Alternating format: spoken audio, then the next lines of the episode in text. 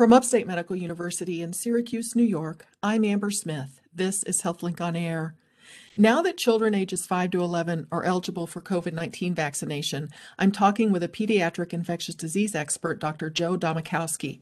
He's a professor of pediatrics and of microbiology and immunology at Upstate, and he's also the principal investigator of the Pfizer COVID 19 vaccine trial underway at Upstate, that was one of the first sites in the world to enroll children under five years of age.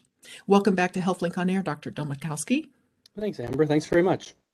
Now, parents have a lot of questions, so let's make it clear that we're talking about the vaccine that, that was authorized for use in children 5 to 11. So, was the lower age set at 5 just to coincide with the age kids start school?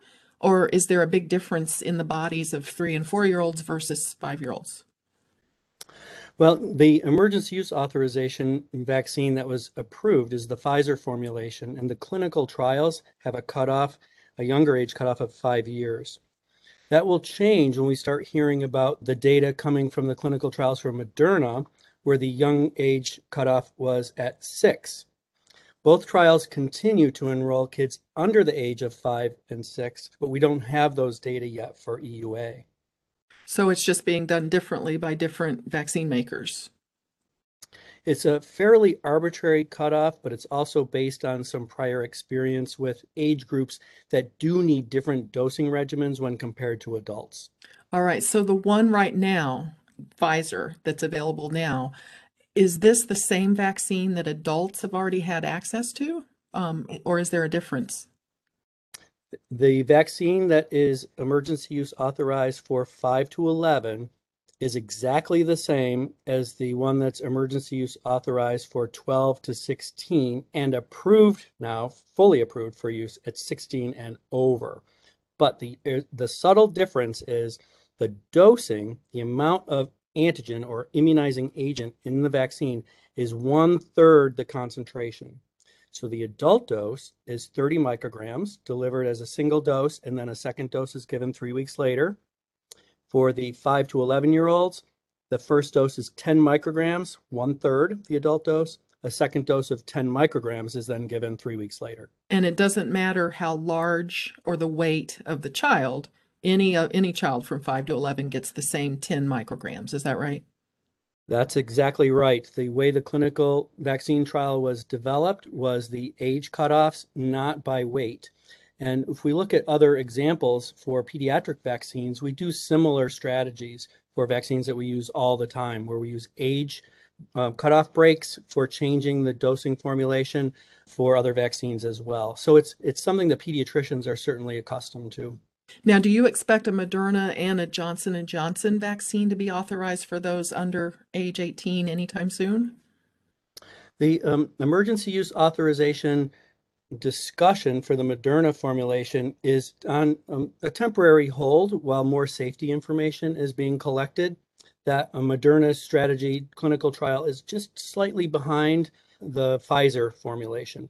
But I do think that ultimately we will have uh, pediatric formulations for both Pfizer and Moderna starting at six months of age.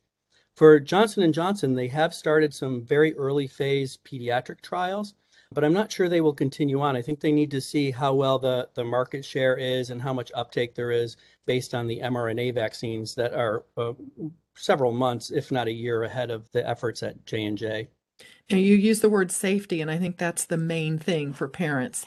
How do we know that these vaccines are safe for our children? Well, we have so far safety data on approximately 4,000 uh, 5 to 11 year olds that have been immunized in the clinical vaccine trials, and tens of thousands of those individuals are 12 and older who have um, received the adult formulation of the vaccine. And the side effect profile that we're seeing in the 5 to 11 year olds is very similar to what we see with vaccines that we use every day that we've used for decades in these kids. So, some injection site reactions, some low grade fevers that are self limiting, they last maybe for a day or two. Uh, most of the people that have gotten the Pfizer or Moderna vaccines as adults have experienced similar side effects and I can tell you that the rates of those side effects using this lower dose for the 5 to 11 year olds is a smaller percentage of the total vaccinated. So I think one of the benefits of going to the lower dose for the kids is that we're seeing a much better tolerated uh, reaction profile. And we already know that there's no trade-off in the form of how well we can induce the antibody responses in those kids. So there's no trade-off. The antibody responses are just as good, even though the dose is one third. You mentioned a lot of the temporary sort of side effects. Are there any serious side effects that were noticed or that parents should be on the lookout for? The only serious side effect that has been noted so far with either of the mRNA vaccines, the Pfizer formulation or the Moderna formulation, is this very rare side effect of myocarditis within a week or so of receiving usually the second dose. And that was noticed first in young adults, mostly young adult men. The first findings came out of Israel, where they launched a vaccine program for 7 million of their population. And that what they were seeing in Israel was an uptick in the reported cases of myocarditis. So this led to some very active surveillance for myocarditis in the adult trial in the United States for the Pfizer and Moderna vaccines. And now, of course, there's much interest in looking to see if this side effect ever occurs in young children. So far from the clinical trials, I can tell you that in the 5 to 11 group, there has not been any cases of myocarditis in the vaccine trials. Of course, we've been only vaccinating starting today uh, in the 5 to 11 group. So we may see some very, very rare reports of myocarditis in that age group going forward. In each case, those um, individuals that develop myocarditis from the vaccine it's typically a very brief, mild condition. Sometimes hospitalization is necessary for some treatment, but the hospitalizations are also brief and there have been no deaths associated with vaccine induced myocarditis. But I can tell you that the rates of myocarditis from active COVID infection are at least 10 times the rates that we see from the vaccine, and death is a known complication when it occurs from the, the wild type infection. All right, well, good to know. I, I want to ask you about the urgency in vaccinating children. Is it true that children are at low risk for getting seriously ill from COVID? As a general population, if we compare the 28 million children that are age 5 to 11 in the United States, as a group, they are at low risk for serious consequences of COVID 19 infection when we compare them to older adults, especially older adults with risk factors that we know. But I can tell you that we've seen dozens of kids hospitalized with COVID, especially the, the young teenagers or adolescents who have underlying risk factors such as asthma or being um, overweight. And while those kids generally do better than the adults do and mortality is low, uh, they end up in the hospital often for a week or longer. There have been about 100 reported cases of COVID deaths in children in the US so far since the pandemic started. And compared to the death numbers in adults, that's an impressively no, low number. But a single death in a child is unacceptable, especially when we have a vaccine to prevent this infection. The other issue related to children that doesn't appear to occur in adults is that following COVID infection, even those infections that are very mild or we don't even know about, um, a week or two later, a very small subset of those kids will end up with a post-infectious inflammatory condition that we refer to as MIS-C, or multi-system inflammatory condition of childhood. This is a life-threatening inflammatory condition. We get those kids in the hospital right away, and we are challenged to quiet down their inflammation. This is a very difficult condition to treat. And I do know of one MIS-C related death that we had locally. Um, so this this is not something that that should be trivialized. We really need to pay attention that uh, while children are much less likely to suffer the severe consequences of COVID compared with adults, the morbidity and even the mortality is significant enough to warrant widespread vaccination of every single person who's eligible.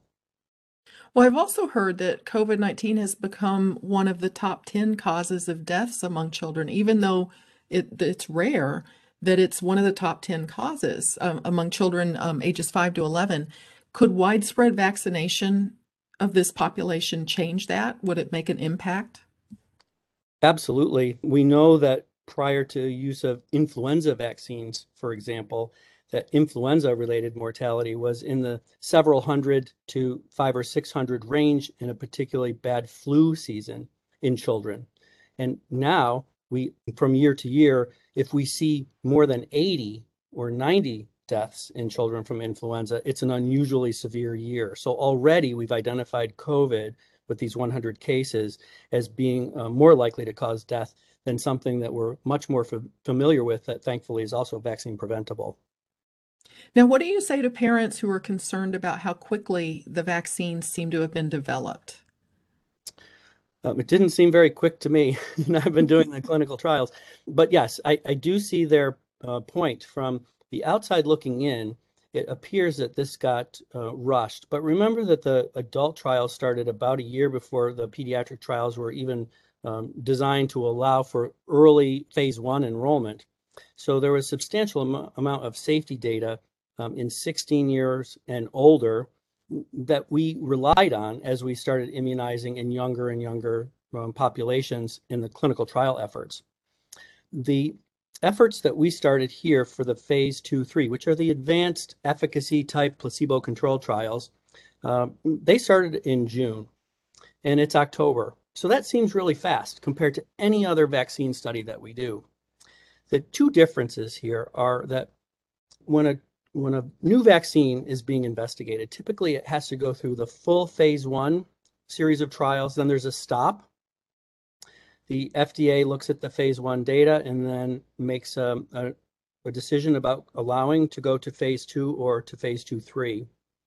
That stop can be a year long and it can really slow the progress down.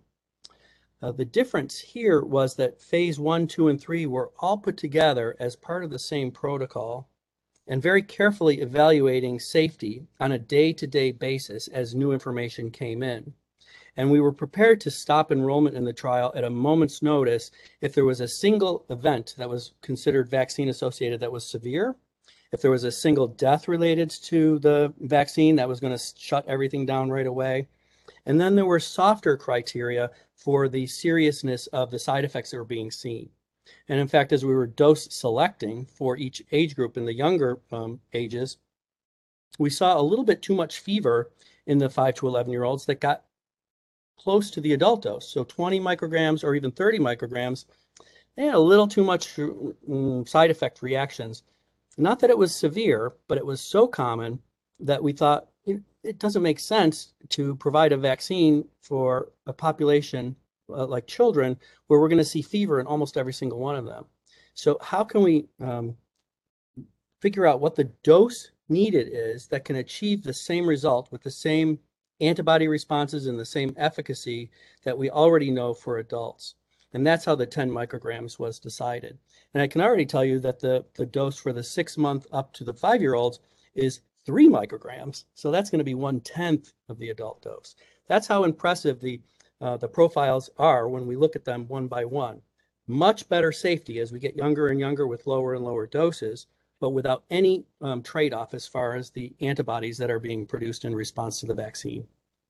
You're listening to Upstate's HealthLink on Air. I'm your host, Amber Smith, talking with Dr. Joseph Domachowske. He's a professor of pediatrics and of microbiology and immunology at Upstate, and he's giving us some straight talk about how the COVID 19 vaccine works for kids ages 5 to 11. Let me ask you about the vaccine trials and whether they revealed any concerns about the vaccine affecting a child's development through puberty or a child's future fertility. Yeah, that's a, a great point because very early on, there were basic research scientists looking at animal models and mm, proteins that are expressed on the surface of placental cells that seemed to very weakly cross react with the antibodies that we make when we have COVID infection or when we use a COVID vaccine. So there was this basic science hypothesis that we could interfere with placental development if we have antibodies that are directed against those placental proteins. Well, it turns out that um, in, in it was important to study it, but it turns out that those antibodies are so weakly attracted to those particular cross-reacting proteins in the placenta that they don't really bind much at all. So it ends up being a non-concern. Unfortunately, got translated in in some of the late um, literature and some of the the social media as uh, indicative that we may have some problems with puberty or fertility and those types of things. Uh, if you go back to the source where the idea came from, it's easy to prove that wrong already. Okay. Now, are the vaccines appropriate for children with compromised immune systems or children that have chronic health conditions?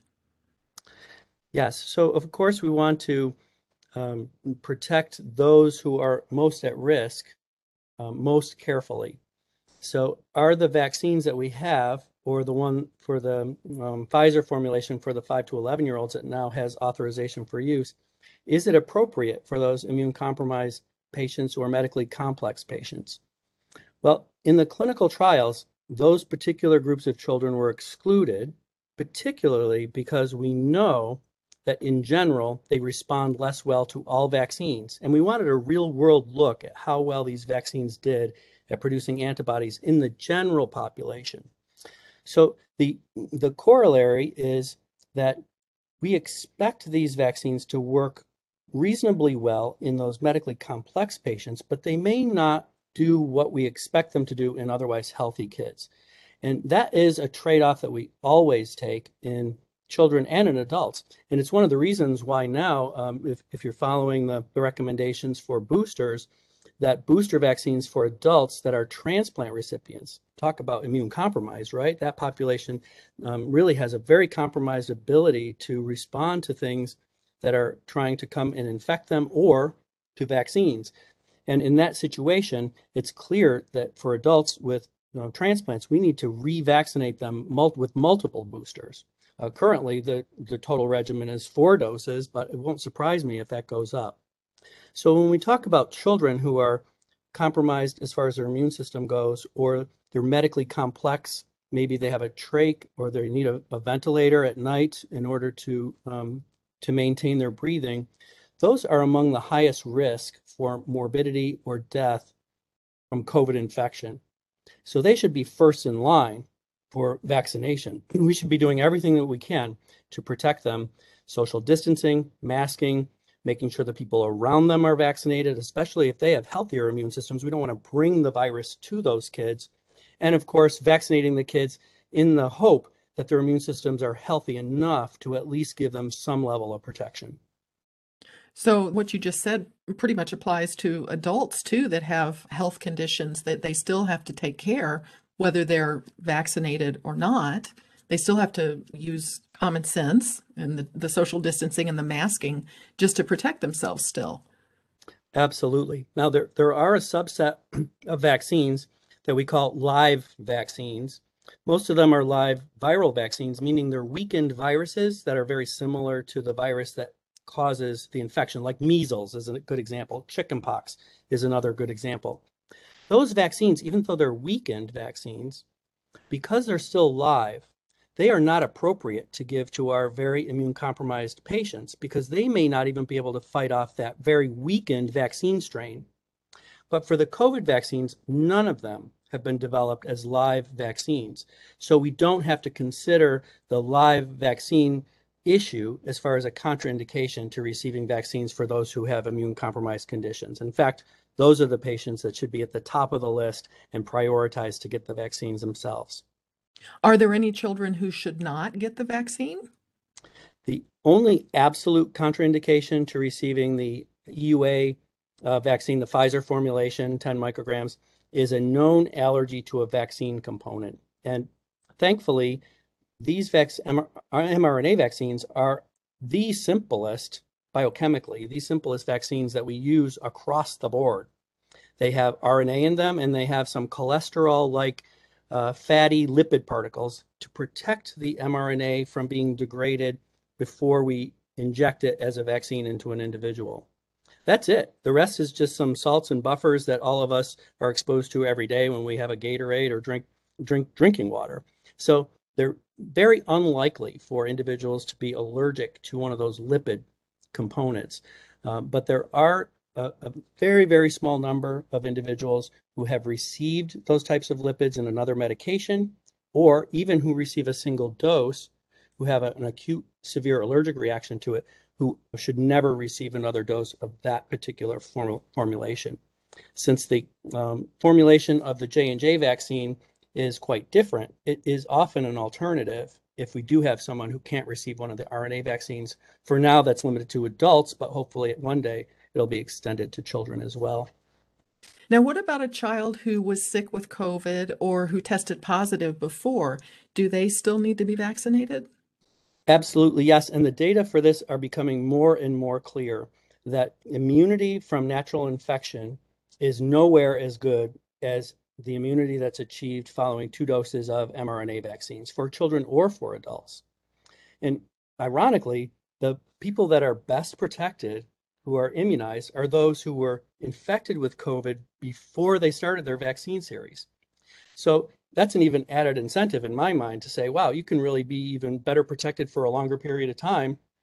If you already had COVID and now you're going to get your two dose mRNA vaccine series, Pfizer or uh, Moderna, um, those individuals now clearly show that their longevity or their durability of protection is going to be for many months longer than those of us who weren't infected before we started the vaccine series. It's great information. It's really carefully described.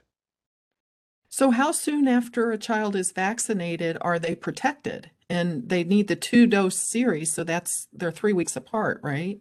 Correct. So, if they get their first dose today, they would get their uh, second dose right before Thanksgiving, um, three weeks from now.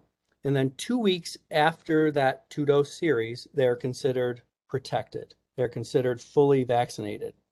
Whether or not boosters will be recommended based on the clinical trial data that we're continuing to, to gather uh, is still an unanswered question, but we will have an answer for the community once we get to that point because the clinical vaccine trials are several months ahead of the emergency use authorization community availability for the 5 to 11 year olds.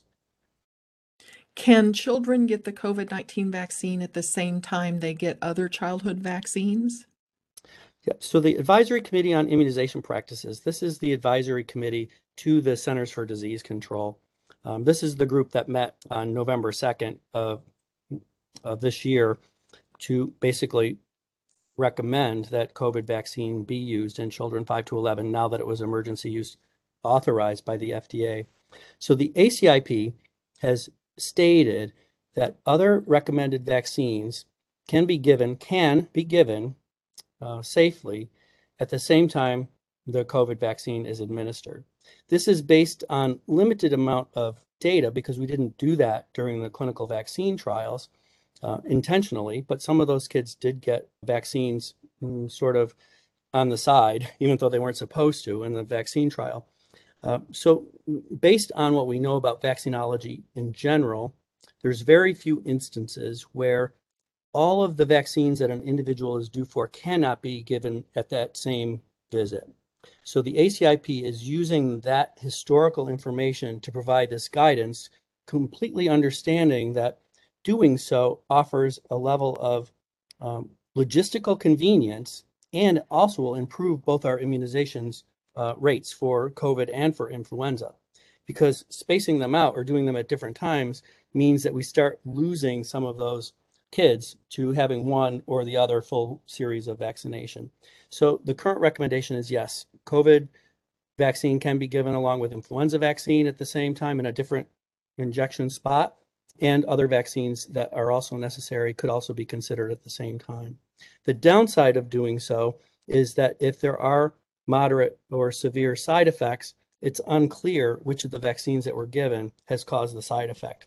So in children who have a history of mm, maybe having excessive swelling or injection site reactions in response to other vaccines, it might be better to space these out and give the COVID vaccine separately and independently so that uh, vaccine specific side effects can be determined for the future. Now, I know we talked about the dosage of the vaccine being about a third or 10 micrograms for kids from age 5 to 11 compared with the adults that get the 30. And we talked about size, but let me ask you this. If a person has a large 11 year old who's turning 12 next month, should they just wait a month to get the full dose? Or should they vaccinate now? My recommendation in that situation is to go forward with the 10 microgram dose times two, three weeks apart.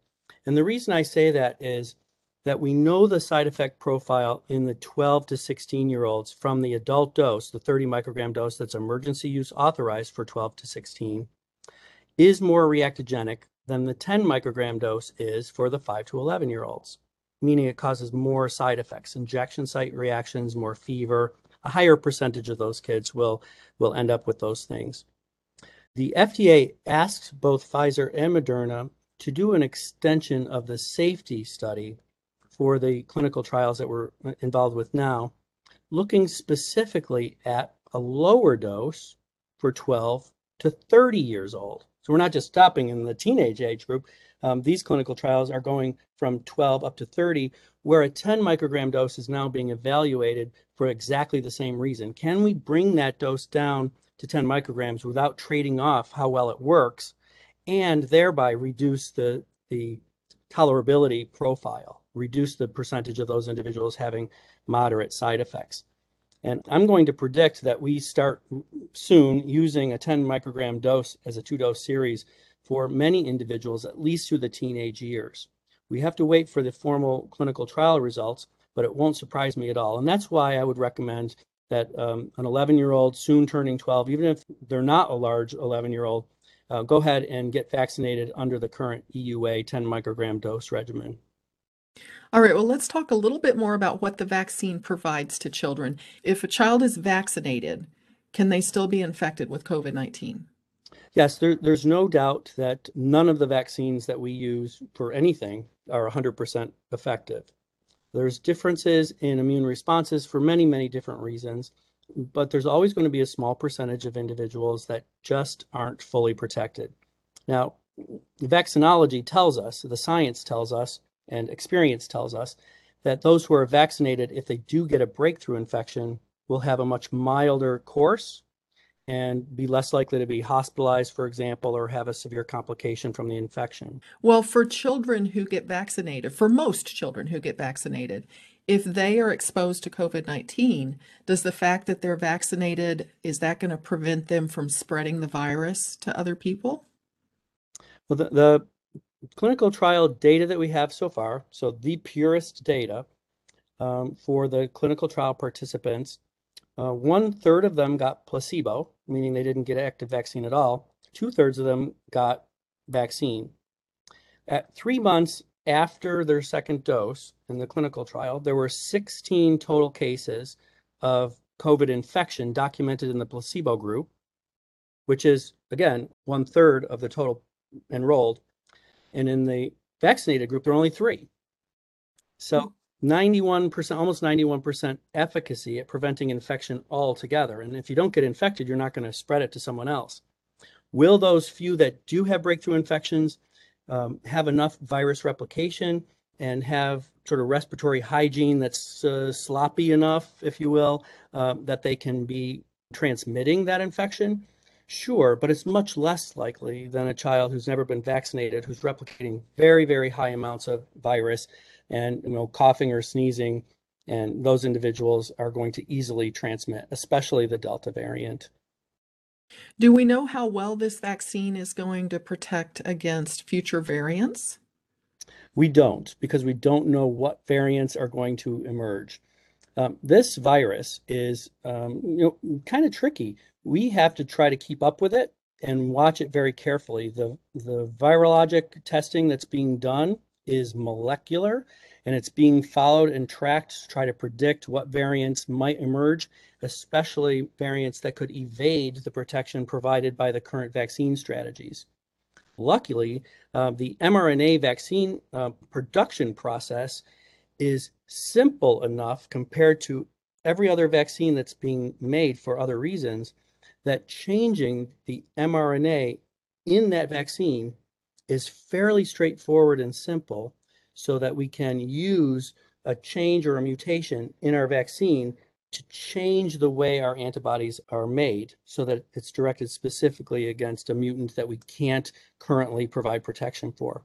So it, it won't be done over the course of two or three years like we would expect for a different type of vaccine strategy, but we're talking about within a couple of months, we could have a, a new formulation or an added mRNA subgroup of subspecies in the vaccine to provide that extra protection on top of the current antibodies that we're already making from the widespread Delta variant. That's good to know. Now, kids who get vaccinated, once um, they're fully vaccinated, can they safely interact with grandparents? Can they go out and sort of start living life again? Now, we have to look at both sides. So we need to make sure that those grandparents are also vaccinated. And if those family members are now vaccinated, I say let those families come together as long as nobody is feeling ill. You know, if, if anybody's feeling sick, it's not a good idea to be hanging around with uh, folks who are older, especially the more frail el- elderly who have um, comorbidities, other medical conditions underlying. And that's just good common sense even before the pandemic, right? So I would say that the, the way this vaccine works, especially in kids, that we can finally let those kids unmask and spend time with their grandparents as long as everyone in that group has been uh, fully immunized. Well, before we wrap up, can you tell us where things stand with a vaccine for children under the age of five? I know you're involved in trials for that, but can you predict how soon things might wrap up? Sure. Yes, it's um, very exciting. So we have been involved in recruiting and enrolling children in the clinical vaccine trial down to age six months. The total trial enrollment has been completed, uh, but we're now waiting for the rest of the antibody response data from the blood testing that's done in those immunized to be finished and analyzed. And once that's done, um, Pfizer will certainly be pulling together an emergency use authorization packet for submission to the FDA. It's likely that will first happen for the two to five year old group, just because that group is really good four to six weeks ahead of the six month to two year old group in the clinical trials. Um, and then to follow in a wave, sort of, is the, the data for the younger kids. And as we um, as we gain more information about the safety profile and the immunogenicity profile of that three microgram dose, right? This is one tenth of the adult dose we're studying in the under five year olds. Then I think that the FDA will be eager to evaluate its safety profile and how well it's working. Thank you for taking time to talk about this. My guest has been Dr. Joe Domachowske, a professor of pediatrics and microbiology and immunology at Upstate. I'm Amber Smith for Upstate's HealthLink on Air.